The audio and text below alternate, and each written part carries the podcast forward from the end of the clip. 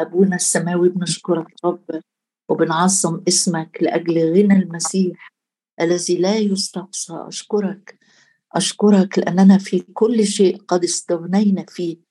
أشكرك لأنك أعطيتنا كل شيء بغنى للتمتع. أشكرك لأنه مكتوب الله الذي هو غني في الرحمة من أجل محبته الكثيرة. أشكرك لأجل محبتك ورحمتك وغنى نعمتك التي نحن فيها مقيمون. أشكرك أشكرك لأنك راعي نفوسنا وأسقفها، ترعانا يا رب فلا يعوزنا شيء. أشكرك أشكرك لأنك إلهنا، من مثلك يا شعب منصور بالرب، ترس عونك وسيف عظمتك فيتذلل لك أعدائك. أشكرك يا رب لأنك الصانع العجائب العظام وحدك. من مثل الرب إلهنا الساكن في الأعالي؟ بارك الرب يا جميع عبيد الرب. هللويا يا رب، نباركك الكبار مع الصغار، نباركك نباركك أبارك الرب في كل حين، تسبيحه في فمي. نعم يا رب، نباركك نعظمك نرفعك نسجد لجلالك، نهديك يا رب كل الإكرام اللائق بشخصك. هللويا هللويا هللويا. اعطوا عظمة لإلهنا، هو الصخر الكامل صنيعه. أشكرك لأنك صخرتي وولي، بيت الملجأ، ستارة من السيل، ظل صخرة عظيمة في أرض معية.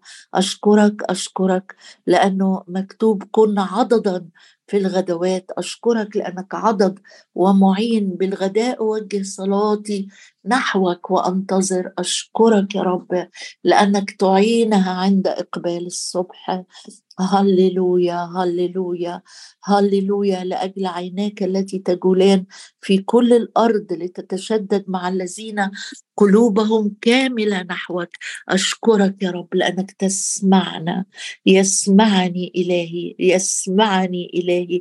وأشكرك يا رب لأننا نسمع ما تتكلم به. إني أسمع إني أسمع ما يتكلم به الله الرب. الرب يتكلم بالسلام لشعبه. أشكرك لأجل كلامك لينا يا رب. أشكرك لأجل سلام المسيح الذي يفوق كل عقل، يحرس قلوبنا وأفكارنا. أشكرك لأنه أنت إله السلام، وتعطينا السلام من كل وجه من كل جهة، لملكك ولسلامك لا حدود ولا نهاية. وأشكرك لأنه ليس بكي لتعطي الروح للذين يسألونك. أشكرك أشكرك لأجل روح النعمة والتضرعات. أشكرك لأجل امتلاء بزيت طري جديد. أشكرك لأجل المسحة الثابتة فينا التي تعلمنا كل شيء. أشكرك لأننا هيكل الله وروح الله ساكن فينا. مبارك الرب يوما فيوم، مبارك الرب صخرتي. هللويا. قدنا يا روح الله الوقت ده كله منك وبيك وليك. نسمع صوت العريس فنفرح. أسمعني أسمعني سرورا وفرحا فتبتهج عظام منسحقة. أباركك وأعظمك، لك كل المجد. آمين. احنا هنكمل مع بعض نحمية. لو تفتكروا من أسبوعين احنا وقفنا من يوم الحد بتاع دخول الرب أورشليم، الدخول الانتصاري، وبعدين شفنا أحداث واجهها الرب في الأسبوع الأخير في خدمته على الأرض والقيامة. هنرجع تاني لنحمية أصحاح ستة ونشوف مع بعض المخططات ابتدينا فيها. يمكن وأفكرك المخططات الجديدة اللي كانوا الأعداء بيقاوموا بيها عمل الله.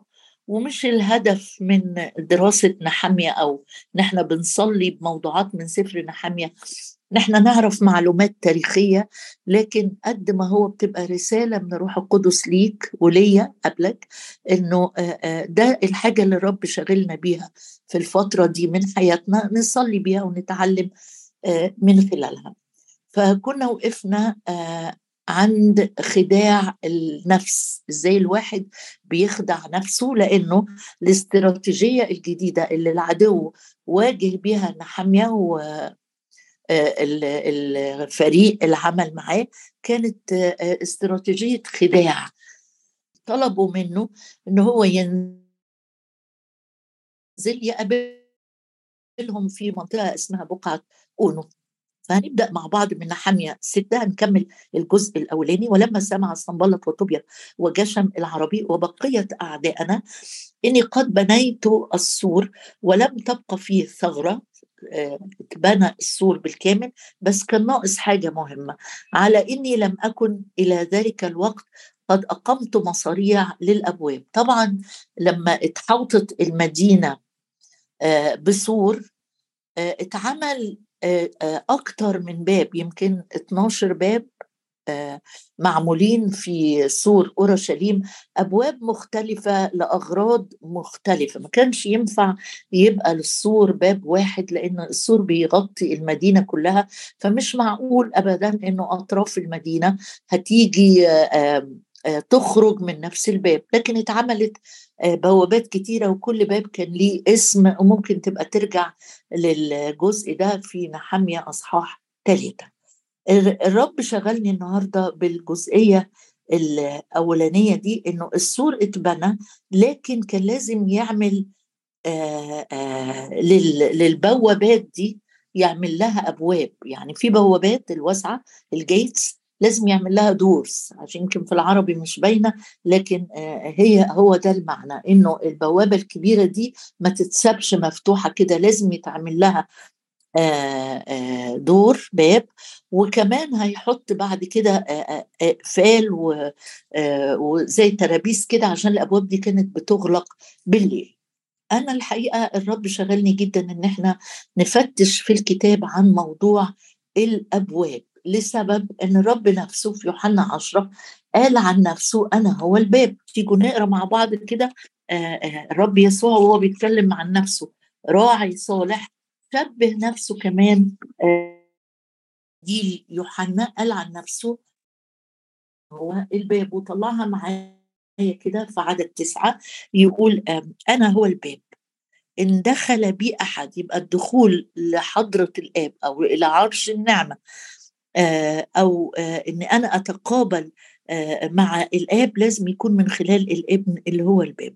أنا هو الباب، إن دخل بي أحد فيخلص ويدخل ويخرج ويجد مرعى، عشان أنطلق في خدمة، في كرازة، في رعاية، أيا كانت نوعية الخدمة، أنطلق في حياتي الروحية أنا محتاج أدخل في الأول.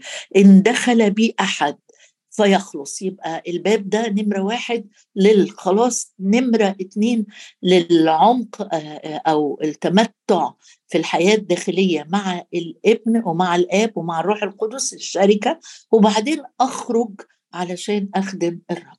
يمكن لما تقرأ التعبير ده أنا هو الباب، اليهود في الوقت ده كانوا فاهمين إيه هو الباب. هقول لك معلومة كده بسيطة قريتها ويمكن تكون سمعتها مني قبل كده، إنه كانوا زمان بيجيبوا الخراف تتحط كلها زي في حوش واسع كبير كده، آه ال ال اسمها الحظيرة، أنت تجيب خرافك وأنا أجيب خرافي، كل واحد عنده خراف، تتحط الخراف دي في الحظيرة. والحظيرة دي آه بالرغم إن هي بتسع عدد كبير جدا من الخراف، لكن يكون لها باب واحد. الباب ده الراعي بينام آآ آآ بينام في البوابة، ينام في الباب كده كأنه بيقفل الباب أو بيسد الباب أو بيحمي الخراف بنومته في الباب. أي أي ذئب، أي لصوص، أي سارقين يجوا قبل ما هيقابلوا الخراف هيقابلوا مين؟ هيقابلوا الراعي اللي نايم في الباب، أو يعتبر هو الباب بتاع الحظيرة، الباب بتاع الخراف. عشان كده الرب يسوع وهو بيقول عن نفسه أنا هو الباب، باب الخراف، بيبقى مفهوم قوي قوي قوي إيه المقصود بيه، إن الخراف مش هتواجه الخطر في الأول، لكن الباب الحقيقي يسوع هو اللي هيواجه الخطر ويصد عنا الخطر. عشان كده أول ما تقرأ كلمة إن نحمية بيقول أنا أقمت مصاريع، أنا أقمت البوابات، لكن لسه ما حطيت أقمت الجيتس لكن لسه ما حطتش الأبواب أفهم أن رب يسوع هو الحماية بتاعتي، هو السكة، هو السبيل، هو الطريق اللي أقدر أدخل بيه لعرش الآب. لا قوتي ولا تقوايا ولا صومي ولا صلاتي ولا الصدقات اللي أنا بوزعها على الناس هي اللي هتدخلني لعرش الآب، لكن الابن الذي هو في حضن الآب هو الباب اللي بدخل منه إلى عرش النعمة. أفكرك بقى ببعض الأبواب أو بعض الشواهد الكتابية اللي تتكلم عن ضرورة وأهمية الباب، لأن يسوع هو الباب. لكن الحقيقة في في مواضيع كتيرة جدا جدا عن مواضيع الأبواب. أذكر منها بعض الحاجات البسيطة جدا. تفتكر لما شعب الرب أخطأ في عيلة أخطأت من شعب الرب في القديم كده، والرب أمر موسى إن هو ينفذ قضاء فيهم، مش موسى أسفة يشوع، وكان وكان يعني التنفيذ القضائي إنهم رجموهم في مكان اسمه وادي عخور أو وادي النكد، والشعب اتعطل ووقف في الحتة دي لأن العيلة دي خانت الرب وما سمعتش كلامه وأخدت حاجات مش بتاعتها، مع إن الرب كان محذر تحذير شديد جدا محدش ياخد من الغنيمة دي. العيلة دي استحسنت في نظرها حاجات وأخدتها، فالرب قال يرجموا، وتعطل الشعب واستنوا، وأصبح المكان ده اسمه وادي النكد أو وادي عخور. بعد مرور سنين طويلة الرب ادى شفاء للمكان، ويمكن تقرأ معايا الشاهد ده في سفر هوشع. تقول لي ايه القصة يعني بتاعت الباب؟ هقول لك، اطلع معايا سفر هوشع واصحاح اتنين. الرب بيقول عن وادي عخور، او ده المكان اللي كان فيه حكم الإعدام على العيلة دي او حكم الرجم. يجي بعد السنين الرب بيقول انا هعالج المكان ده اللي كل ما كنتوا تعدوا فيه تقولوا ده وادي النكد، ده وادي التعطيل، ده وادي الهزيمة، لا أنا الرب اللي بشفي، وأجعل وادي عخور بابا. ده أنا في سفر هوشع أصحاح اتنين عدد خمستاشر. وادي عخور بابا للرجاء وهي تغني هناك، ده على شعبه يعني، كأيام صباها وكيوم صعودها من أرض مصر. يعني الرب بيقول أنا هشفي شعبي، أنا هشفي الروح الخزي والانكسار والنكد والحزن ده، أخليه كأنه باب. الباب دايما بيبقى مدخل، دايما احنا عارفين الباب بيدخلني مدخل للبيت، مدخل لطريق. لما نقول بوابة المدينة وصلنا عند بوابات المدينة يبقى احنا داخلين المدينة، لمدينة متسعة. فالرب بيقول هنا وادي عخور، الوادي ده المكان ده اللي أصبح سنين وسنين للحزن وللخزي وللكسرة، أنا هغيره وأشفيه ويكون باب ومدخل للرجاء. أجعل وادي عخور بابا للرجاء. طب أمرت إيه يا رب؟ قال بدل ما كانت الأمة لما تفتكر وادي عخور تحزن، لا ده هتغني، ده هترنم. إزاي يا رب عملت كده؟ قال أنا الباب، إن دخل بي أحد يشفى، إن دخل بي أحد يخلص، إن دخل بي أحد يخرج ويجد مرعى. ده وادي عخور بابا للرجاء. والرب بيقول لي ويقول لك النهارده لو في في حياتي ذكرى معينه، مكان معين، احداث معينه، سنه معينه، كل ما افتكر اللي حصل في السنه دي او في المكان ده ابقى مكسور ومحزون ومتنكد، الرب يقول اجعل وادي عخور نفس المكان وبابا مدخل بداية للرجاء والتوقع، لأن هو إله الرجاء. وخليك دايما فاكر الآية بتاعت رومية خمسة إنه الرجاء لا يخزي أبدا، الرجاء لا يخزي، الرجاء يملى القلب سرور. أقول لك بقى الرسول بولس كان يتكلم كتير عن الأبواب، بس قبل ما أتكلم عن الأبواب اللي قالها الرسول بولس أفكرك إن الرب في وقت بيقول لك اغلق بابك. آه إمتى؟ امتى الرب يقول اغلق بابك؟ ده انت يا رب اللي بتفتح الابواب واجعل امامك بابا مفتوحا. قال لا، لما تيجي تصلي في متى في متى خمسة قال ادخل. متى صلت؟ متى ستة. متى صليت فلا تكن كالمرائين اللي بيصلوا للمظاهر. أمال نعمل إيه يا رب؟ قال متى صليت أدخل إلى مخدعك وأغلق بابك وصلي إلى أبيك الذي في الخفاء. يبقى في أوقات الرب بيقولك اغلق الباب، انفصل الباب، بيفصل حاجة عن حاجة، العالم الخارجي عن بيتي أو عن شقتي. فالرب في أوقات المخدع، العلاقة الحميمة معاه، يقولك اغلق الباب. ده مش وقت كلام، ده مش وقت مناقشات، ده مش وقت حكايات وأخبار وتليفونات، ده وقت ادخل مخدعك اغلق بابك. ومرة تاني وهو بيوعظ الوعظة أو التعليم الشهير بتاعه الرب، الموعظة على الجبل في متى سبعة، مرتين يتكلم عن الباب. يعني في باب مغلق، في باب للرجاء، في باب ضيق. قال ادخلوا من الباب الضيق، ده في متى سبعة اتناشر، ادخلوا من الباب الضيق لأنه في باب واسع وفي باب ضيق.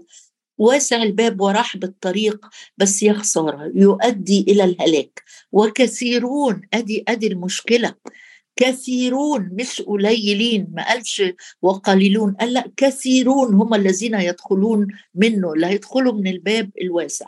ما أضيق الباب، يبقى في باب الرب بيسمح إن الباب ده يكون ضيق. آآ آآ إمتى يا رب؟ ده أنت الإله اللي بيوسع. قال أنا أحيانا بطلب منك إنك تدخل من الباب الضيق، ما أضيق الباب، إنك تنفصل، لا تشاكل هذا الظهر، تكون مختلف عن الناس اللي حواليك، تكون آآ آآ بتنفصل عن أمور ناس كلها بتعملها عادي عادي، مش خطية يعني. لكن أنا بدخل من الباب الضيق، أنا بقضي وقت أكتر عند قدمي الرب، أنا قاعد أدرس في الكلمة، أنا بقضي الوقت ده أصلي لأجل نفوس ضيعة ومحتاجة محتاجة، كأنه باب ضيق وطريق كرب. ما أضيق الباب وأقرب الطريق الذي يؤدي إلى الحياة، وقليلون هم الذين يجدونه. يبقى مش كل باب واسع هو من الرب، في أحيانا الرب بيطلب منك إنك تدخل من الباب الضيق، لأنه هو ده الطريق المؤدي، حتى لو الطريق كرب، حتى لو الطريق شكله مش مريح، لكن السكة دي المؤدية إلى الحياة، واللي بيؤدي إلى الحياة الأبدية هو رب المجد يسوع. عايزة أفكرك بحاجات تاني قبل ما أعدي موضوع البيبان اللي بتتقفل، لأن البيبان اللي بتتقفل دي حاجة مهمة قوي. يعني باب يتقفل عشان أكون وراه في ركبة سجدة، أغلق بابي لأني أنا هقعد الوقت ده مع الرب. أفكرك إن نوح لما دخل الفلك، هو الرب كان قال له ابني الفلك، وقعد مئة سنة يبني الفلك، وكان الفلك ليه باب واحد، والرب هو اللي قفل الباب على نوح، دخل خلى نوح يدخل هو وكل الحيوانات وعيلته و واغلق عليه الباب. يعني احيانا الرب يطلب منك انك تكون مش مع العالم وافكاره وارائه. هتلاقي كتير قوي قوي قوي يتفقوا في اراء يمكن انت مختلف عنهم، بس الرب قال لنوح ادخل انت وعيلتك، انفصل، في طوفان بره، في هلاك بره، لكن الباب المغلق حمى الفلك من دخول مياه القضاء اللي جات على العالم كله. أفكرك كمان إن عند الباب في حاجات جميلة بتحصل. آه إبراهيم كان جالس عند باب الخيمة وقت حر النهار، وجه الرب قبله، ما كانش وقت يعني نسمة جميلة أو قاعد يعني على يعني يستمتع بالجو ده، بيقول وقت حر النهار كانوا هم بيعيشوا في خيام، فيمكن نسمة الهوا جاية من عند الباب. وقف أو جلس إبراهيم عند باب الخيمة، بس عند باب الخيمة في مقابلات إلهية عند الباب. وسارة كانت برضو سامعة وهي قاعدة عند باب الخيمة بتاعتها. يعني الأبواب دي شيء مهم جدا جدا. تقول لي بالنسبة لي أنا شخصيا إيه هي؟ اسأل الرب وهو هيقولك، مش أنا اللي هقولك. في حتة كده الرب بيقابلنا فيها، يرطب على نفوسنا أو ينعش نفوسنا بحضوره. يعني إبراهيم كان في وقت حر النهار، وتخيلوا الحر في الصحراء بيبقى شكله إيه لما احنا في بيوتنا نبقى مش مستحملينه. إبراهيم جالس عند باب الخيمة، بس الرب كان بيعد للقاء إلهي وتجديد للرؤية والوعد وتغيير حصل في في حياة إبراهيم عند باب الخيمة. تفتكر كمان الرب لما قال للأرملة من خلال أليشع لما راحت قالت له ابنية أنا عبدك كان يخاف الرب من بنو الأبنياء الأنبياء ومات وساب لي ولدين هياخدهم المرابي، قال لها اعملي حاجة مهمة قوي، قال لها ادخلي استعيري أوعية الأول، روح أنت مش ولادك اللي هيروحوا يستعيروا، أنت اذهبي استعيري أوعية فارغة من جيرانك ولا تقللي، ده دورك كأم، لكن أنا عايزك لما تدخلي بيتك هتغلقي الباب على نفسك وعلى أولادك وهتبتدي المسحة والزيت ينصب في الأوعية وتمتلئ الأوعية زيت. إيه المعنى ده؟ إنه خلف الباب المغلق في زيت هيملأ الأوعية، في إنقاذ لأولادك من المرابي، في حياة جديدة فيها شبع وامتلاء، بس كل ده اغلقي على نفسك الباب. ده اللي الرب بيقوله لي معاك النهاردة. في أوقات الرب بيقولك اعتزل، اقفل على نفسك، اقعد معايا، اتكلم معايا. اتكلمت كتير قوي عن نفسك، واتكلمت كتير قوي مع الناس، واتكلمت كتير جدا عن الناس. تيجي تقعد النهاردة والباب مغلق. نحمية كان شايف الرؤية، آه قال أنا عملت البوابات لكن أنا لسه عايز أحط بيبان، لأن البيبان دي مهمة جدا جدا جدا. هقول لك في آية شاهد حلو ما أقدرش أسيبه من أشعية ثمانية وعشرين وأنا بتكلم عن البيبان. في وعد حلو قوي للناس اللي بتصد الحرب في الأبواب، يعني الأبواب دي كان في ناس تبقى قاعدة عندها. فأشعية ثمانية وعشرين الرب بيقول إنه في ذلك اليوم يكون رب الجنود، أشعية ثمانية وعشرين خمسة، في ذلك اليوم يكون رب الجنود، في اليوم اللي كان هيرد السبي، يعني دي نبوة عن رجوع السبي. في ذلك اليوم يكون رب الجنود إكليل جمال وتاج بهاء لبقية شعبه، وروح عدل أو روح القضاء للجالس للقضاء. عند الأبواب كانوا بيقعدوا، عند أبواب المدينة كانت بتعقد المحاكمات أو القضاء، زي دبورة اللي كانت بتقعد عند الأبواب كده قاضية. فالقضاء كانوا بيقعدوا عند الأبواب والناس تروح لهم، ما كانش فيه محاكم بس كانت الناس تروح بالقضايا بتاعتهم. فالرب هيكون روح عدل للجالس للقضاء وبأسا للذين يردون الحرب إلى الباب. يعني إيه؟